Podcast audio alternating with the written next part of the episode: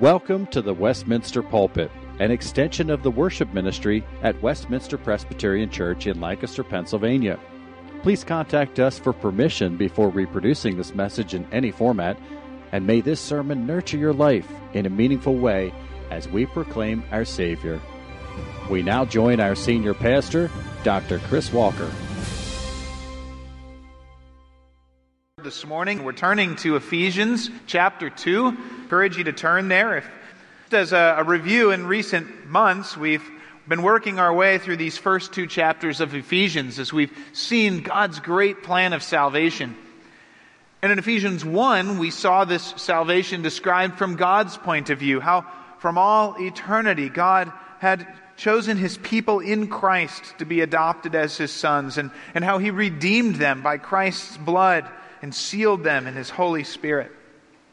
Then in chapter 2, we saw salvation described from our point of view, how we walked dead in our trespasses and sins. But then God made us alive in Christ, offering us salvation as a gift by His grace to be received by faith in Christ. And then how God has torn down barriers that were between us, between us and God, but also between us and others, Jew and Gentile, of any people of all tribes and tongues and nations brought together as one new people united together in Christ. And having explained God's salvation from each of these angles, Paul now comes with these final verses of chapter 2 to offer a concluding statement of who we are as God's people. So if you would read with me, we'll begin in verse 19 and read to the end of chapter 2 of Ephesians. So then, you are no longer strangers and aliens, but you are fellow citizens with the saints and members of the household of God, built on the foundation of the apostles and prophets, Christ Jesus himself being the cornerstone, in whom the whole structure, being joined together, grows into a holy temple in the Lord.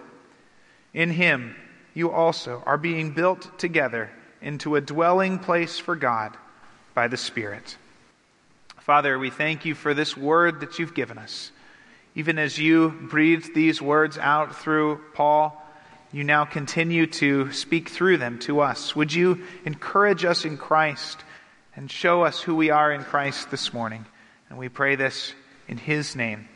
Amen. I think we all know that we will go to fairly significant lengths to fit in, to belong. Sometimes that means reading the books everyone else is reading, or watching the shows everyone else is watching, or wearing the shoes everyone else is wearing to show that we're not an outsider, we fit in.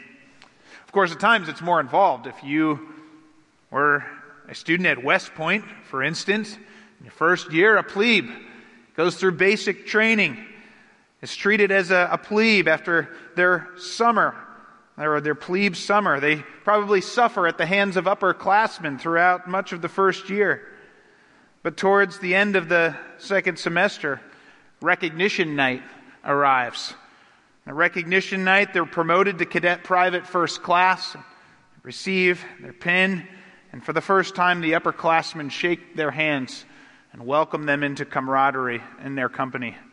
A sense of belonging is achieved.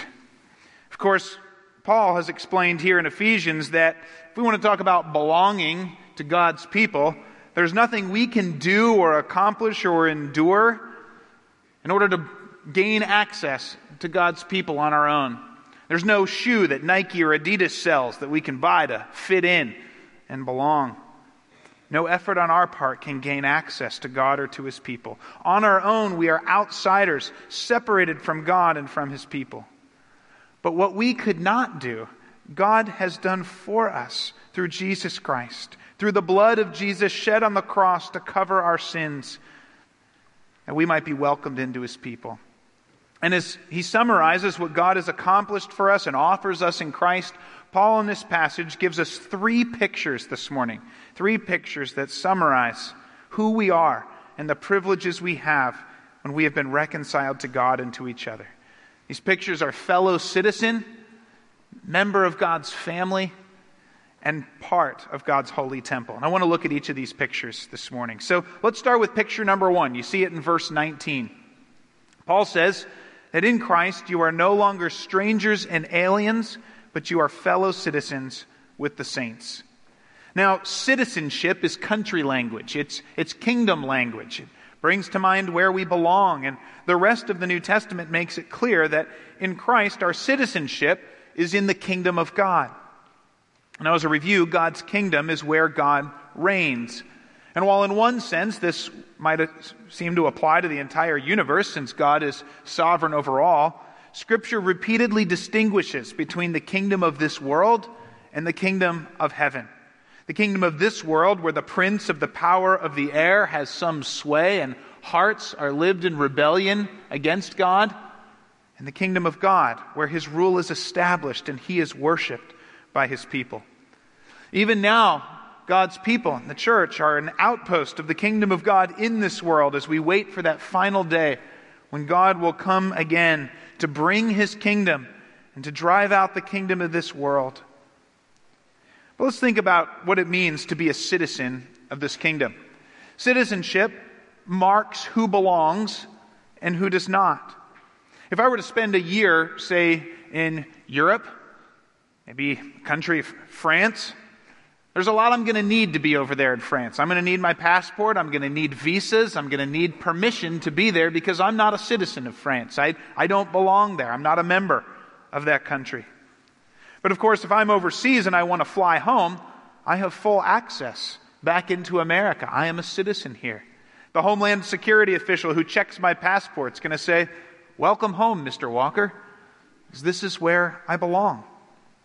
And because I'm a citizen, of this country, my citizenship also shapes some of my identity. I'm an American. And this identity and this citizenship doesn't just tell me something about myself. It's not just an individual statement.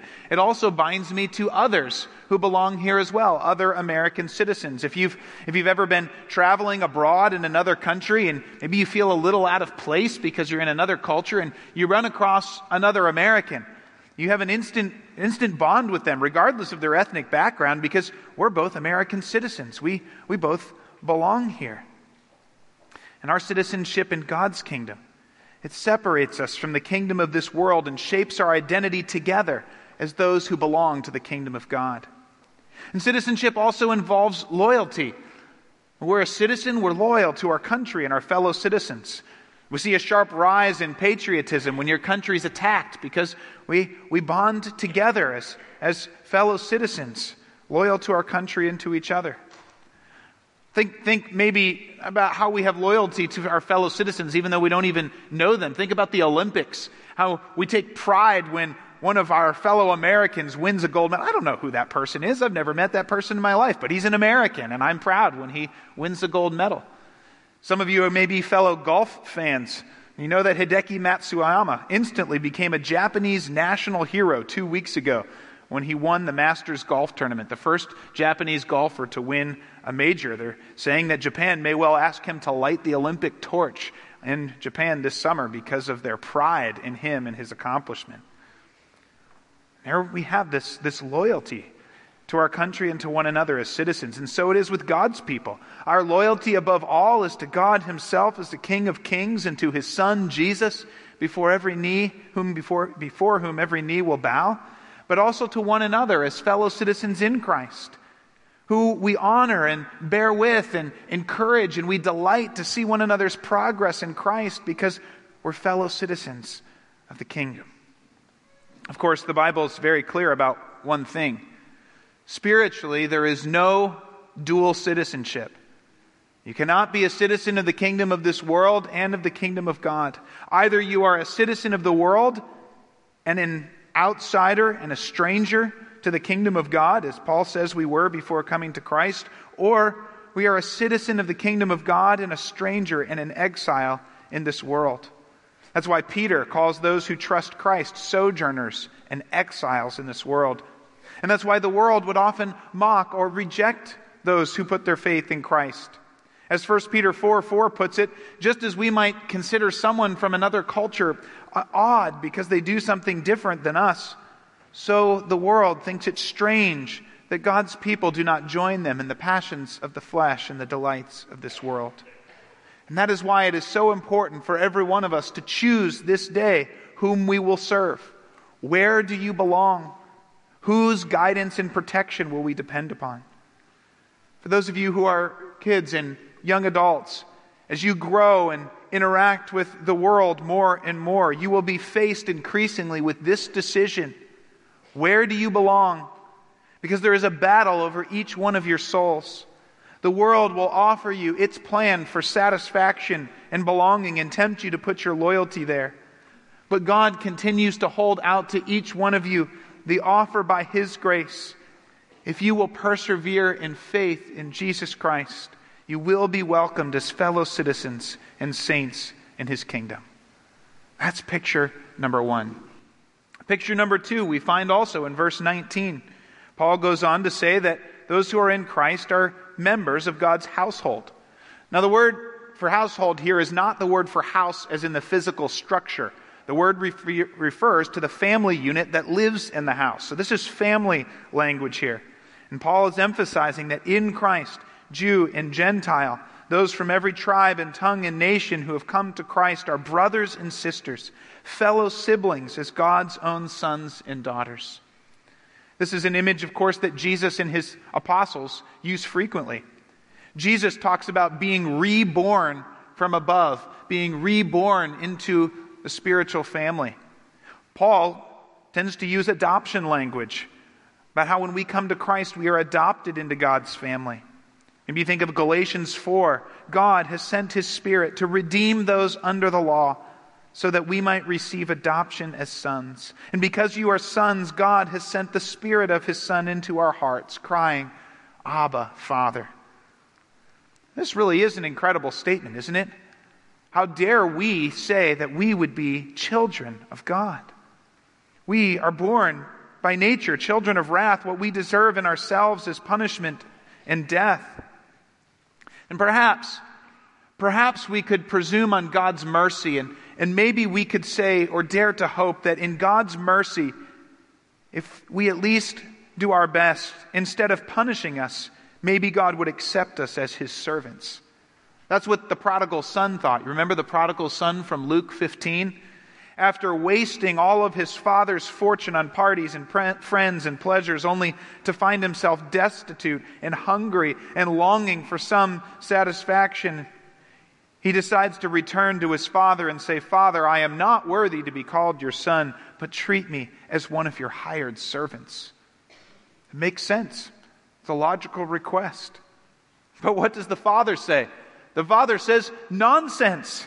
Bring the best robe. Bring a ring. Bring shoes for his feet. Slaughter the calf. For this is my son who was lost, but now is found. And that's how God treats everyone, Jew and Gentile, who puts their faith in Christ. And the image of a family, of course, emphasizes intimacy and relationship and access.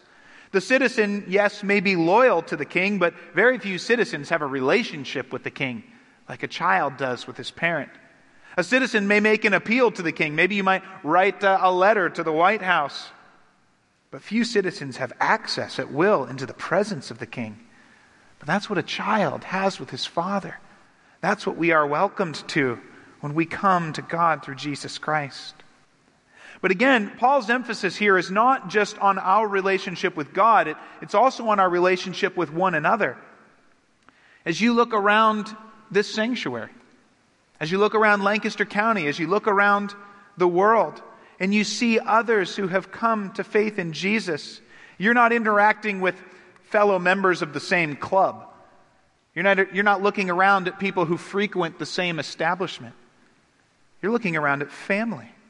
You're looking around at your siblings in Jesus Christ. And that should change how we look at one another.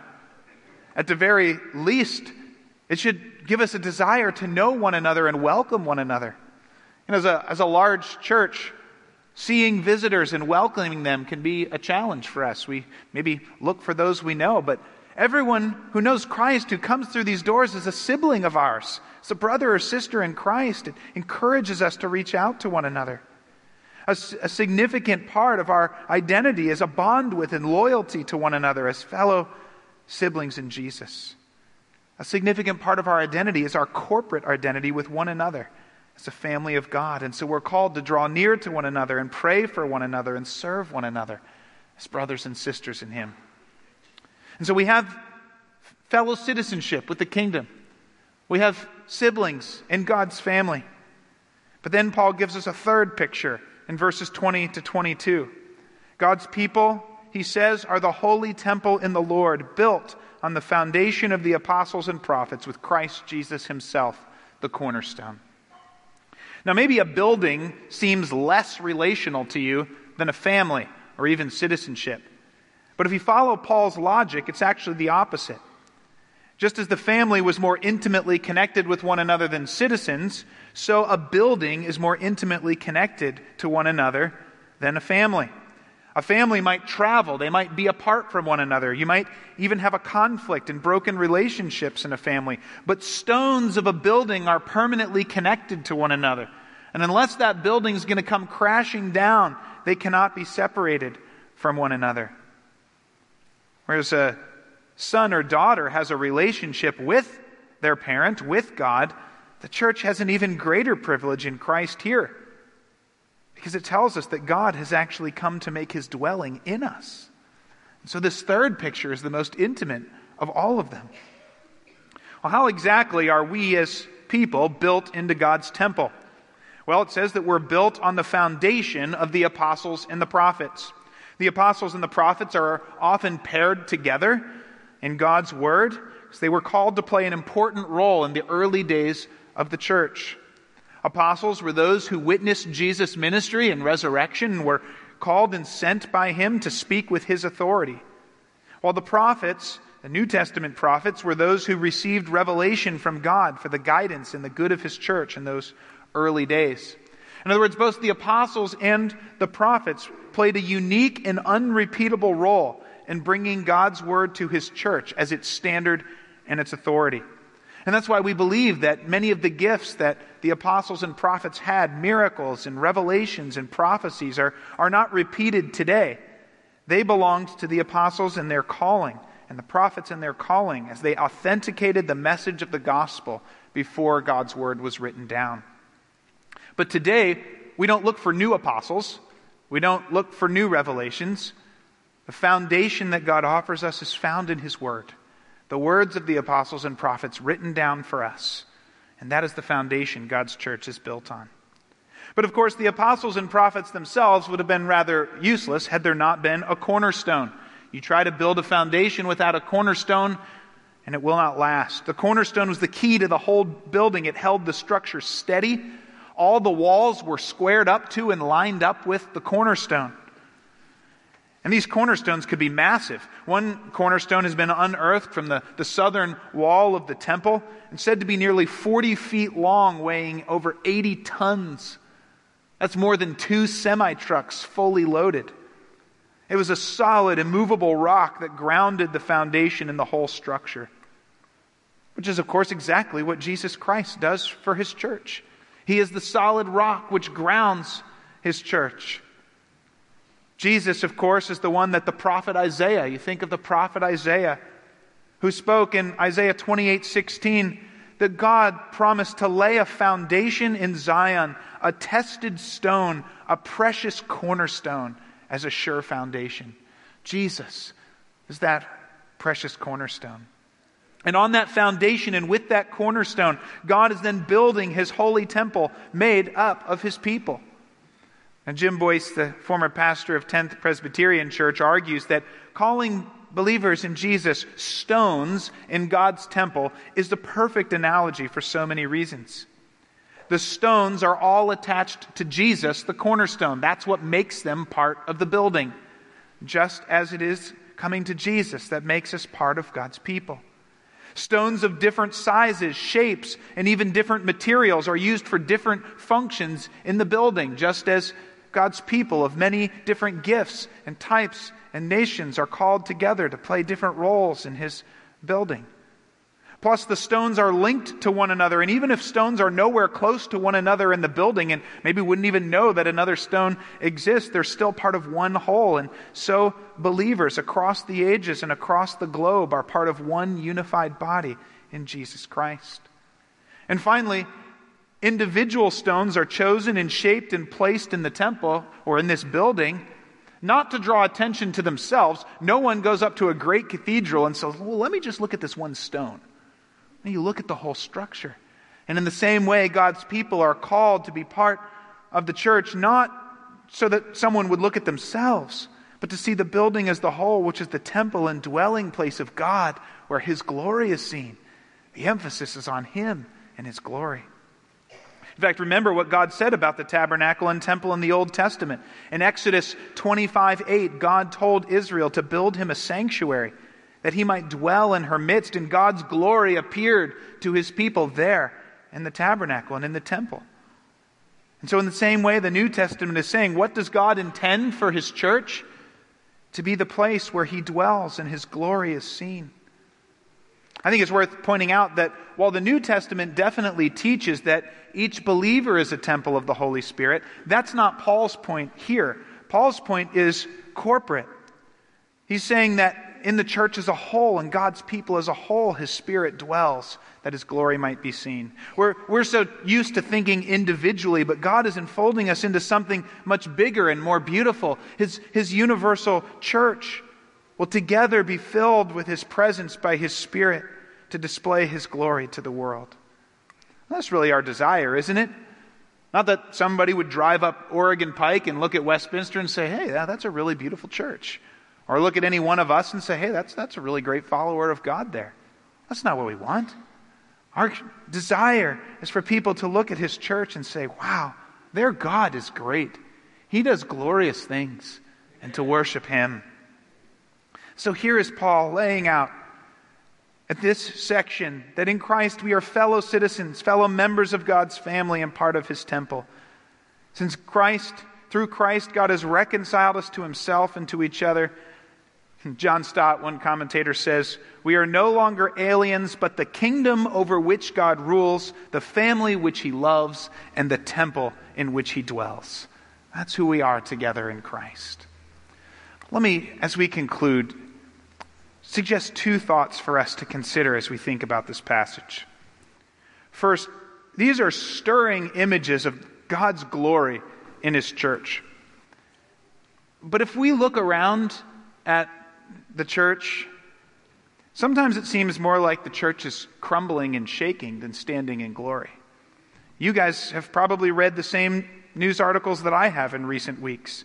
High profile people like Josh Harris and Desiring God blogger Paul Maxwell have denied their faith and said we are no longer Christians. We no longer consider ourselves followers of Jesus. There have been horrifying sins brought to light in the lives of prominent Christians, Ravi Zacharias and, and others. Recent polls suggest that church membership has dropped below 50% in America for the first time in the history of polling, implying a flight from the church. Many of us see divisions and sins and hypocrisies in the church. And these are grieving and they can be confusing. Why do we see these things after reading a passage like this? But in the face of these stories, we need to remember several things. First, we need to remember that what we are reading about all around us is exactly what the Bible said would happen. Jesus said that in those days, many who confessed him would be led astray, while the one who endured to the end would be saved. Paul, the apostle, talks in his day of many who professed Christ, but then rejected him, making a shipwreck of their faith. John talks about those who were part of us who then went out from us, showing that they were never part of God's people in the first place. What we're seeing and reading grieves us, but it should not surprise us. It's exactly what God's word tells us would happen because we're in a spiritual war. Instead of surprising us, these events should motivate us to draw near to God, to lean upon Him and His Word and His Spirit, so that we might walk faithfully and persevere to the end so that we might be saved. These verses should call us to support one another as fellow siblings of God's family, to encourage one another, to pray that God would forgive and restrain our divisions and sins and show his glory in and through us so that he gets the praise. Draw near to one another, draw near to his word and his spirit, persevere to the end. And of course, even though we've read these prominent stories, and there are a number of these prominent stories that discourage us, the news media is not talking about all the other stories. The stories of thousands and thousands of people every day coming to Jesus Christ all around the world. I've been reading stories of surprising works of God bringing people to Jesus in Asia, in the Middle East, in India, and here in America too. In recent weeks, I've gotten to sit with many of you, nearly 50 of our new members, and heard the stories of how God has been creative and faithful to bring people in all different stages of life from all different backgrounds to know Jesus, and He's continuing to do the same thing right here, all around us, every day. After all, what does Ephesians say? That God's people are being built into the temple of God. It's an ongoing process. Jesus is still at work, drawing people to Himself. And so we should pray and persevere and be ready to talk of Jesus whenever we have opportunity in the confident hope that God who raises the dead is at work. It does not surprise us, even as it grieves us, to hear these stories of those who shipwreck their faith. But we have hope and confidence in God who is at work and who is at work all around us. Second thought to leave you with. Note the significance of the fact that Jesus is the cornerstone of God's people. I read an article recently by Stephen Wellum, professor at Southern Baptist Seminary, and more importantly than that, the son in law of Westminster members, Stabe and Marg Hackenberg. Wonderful article pointing out the confusion that there is surrounding the importance of Jesus within the church, within those who profess to be evangelical Christians. Recent survey suggests 65% agreed with the statement that Jesus is the first and greatest created being. That's a heresy. It was rejected in the early church. 30% agreed that Jesus was a great teacher, but not God. 42% said that God would accept any religion, meaning the emphasis we put on Jesus is of little consequence. Now, there are many things that we can be wrong about in life, and there's minimal consequences. I've been wrong about which fuse to turn off when doing electrical work in my house. That's a little disappointing. You get a little jolt, but it's minimal, minimal consequence. I was, I was wrong three weeks ago to think that it was a great idea to jump off a loose log to get something out of the tree for my kids. It's not a good idea. The result was a painful shoulder. But being wrong about Jesus is not in that category. Being wrong about Jesus and who he is is a matter of life and death. Because God tells us He's appointed Jesus as the only one who can bring us into His presence. And that's not a, that's not a Presbyterian thing. That's not an evangelical thing. That's not a Western thing. We read in God's Word that there is no other name under all of heaven by which one might be saved. And Jesus tells his disciples, I am the way, I am the truth, I am the life. No one can come to the Father except through me. But the glorious news is that Jesus is available to all. There's the invitation to any who would come to Jesus. But we dare not believe that he is something less than he is. We dare not academically say, oh, yes, I know that's who he is, and yet find our identity and our joy in something else, whether it's the successes of the world or social activism or doing our best and being pretty good people. Because Jesus is the cornerstone. And that is what Paul reminds us this morning. Jesus is the cornerstone upon which God's people of every tribe and tongue and nation are built. And our call is to look to Jesus, who has died on the cross to take our sins and risen again to give us life and invited us to come through him into the presence of his Father, that we might find forgiveness and life of hope. Because as we do, we are reconciled and joined to him, our Heavenly Father, and to each other as fellow citizens and siblings in God's family who are being built into a holy temple with whom God will dwell for all eternity. What a blessing is offered to everyone in Jesus Christ. Let's pray. Oh, Father, how we thank you and praise you for sending your Son, Jesus, to die in our place, to pay the punishment that we deserved, to accomplish what we could not accomplish and to rise again for our life. And how we thank you that you didn't do this to just individually save us, but you've now called us together in a beautiful family that crosses cultures and divisions, that we might be fellow citizens of the kingdom of God and siblings in your family and part of your holy temple, with the astounding promise that you would dwell with us for all eternity. Our prayer, Father, is that we might persevere to the end in faith in Jesus, and that not for anything in ourselves, but because of your work in us, you might show your glory through your church. We pray this, Father, for the sake of your name. Amen. The Westminster Pulpit is courtesy of Westminster Presbyterian Church in Lancaster, Pennsylvania. You are welcome to worship with us on Sunday mornings at 8 or 11 a.m. To learn more or have questions about the gift of salvation through Christ Jesus our Savior, contact us at westpca.com. Thank you, and may Christ be glorified through this ministry, the Westminster Pulpit.